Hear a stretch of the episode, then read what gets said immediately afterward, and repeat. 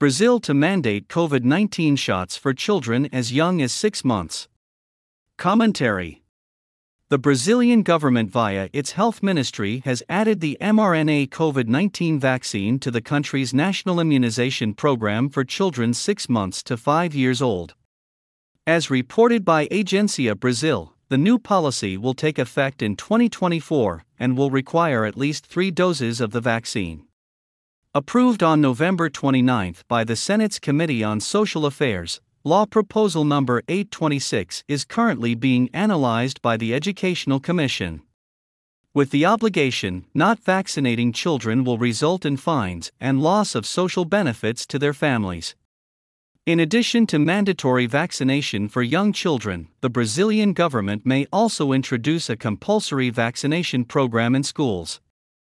This will be the result of another bill under present consideration by the Brazilian Senate, establishing vaccine centers in the country's schools.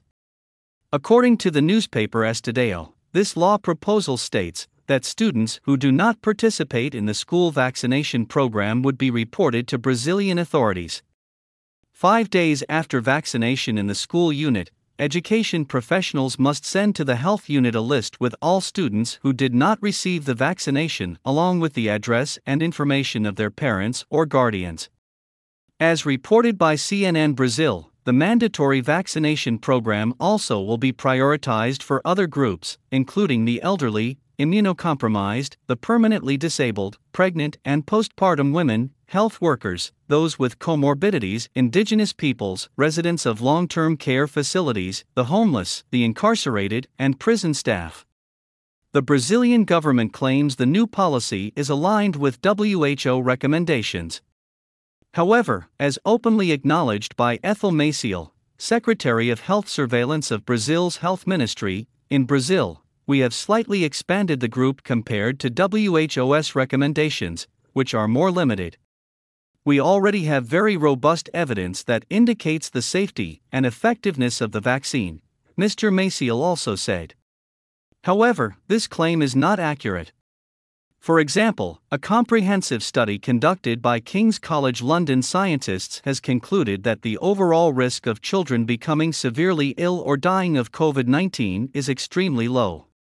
The conclusions reached by the King's College scientists encourages governments to be cautious when it comes to making health decisions especially for vulnerable very young children which, in the long run, may have adverse consequences for their health and future. For this reason, the United Kingdom government's Joint Committee on Vaccination and Immunization has refused to endorse compulsory vaccination for children under the age of 18 stating that the benefit to them of receiving this vaccine is virtually zero, whereas the already known risk of serious harms are not negligible. Therefore, JCVI is of the view that the health benefits of universal vaccination in children and young people below the age of 18 years do not outweigh the potential risks.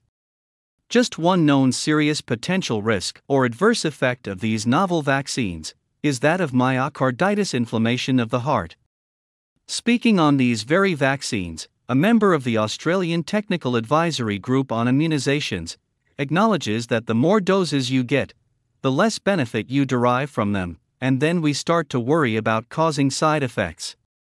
A considerable number of blind reviewed academic papers directly link these vaccines with a higher risk of myocarditis, and even Pfizer scientists now acknowledge that there have been increased cases of myocarditis after vaccination. Charging ahead.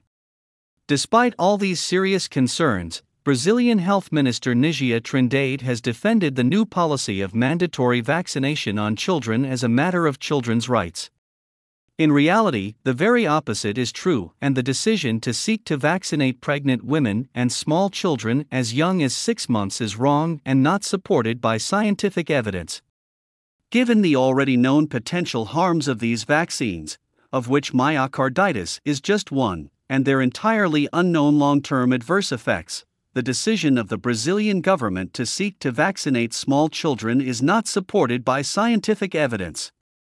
According to an article in the British Medical Journal, from a public health standpoint, it makes poor sense to impose vaccine side effects on people at minimal risk of severe COVID 19. The argument that it protects others is weak or contrary to evidence. To conclude, this decision is entirely political, not a medical one.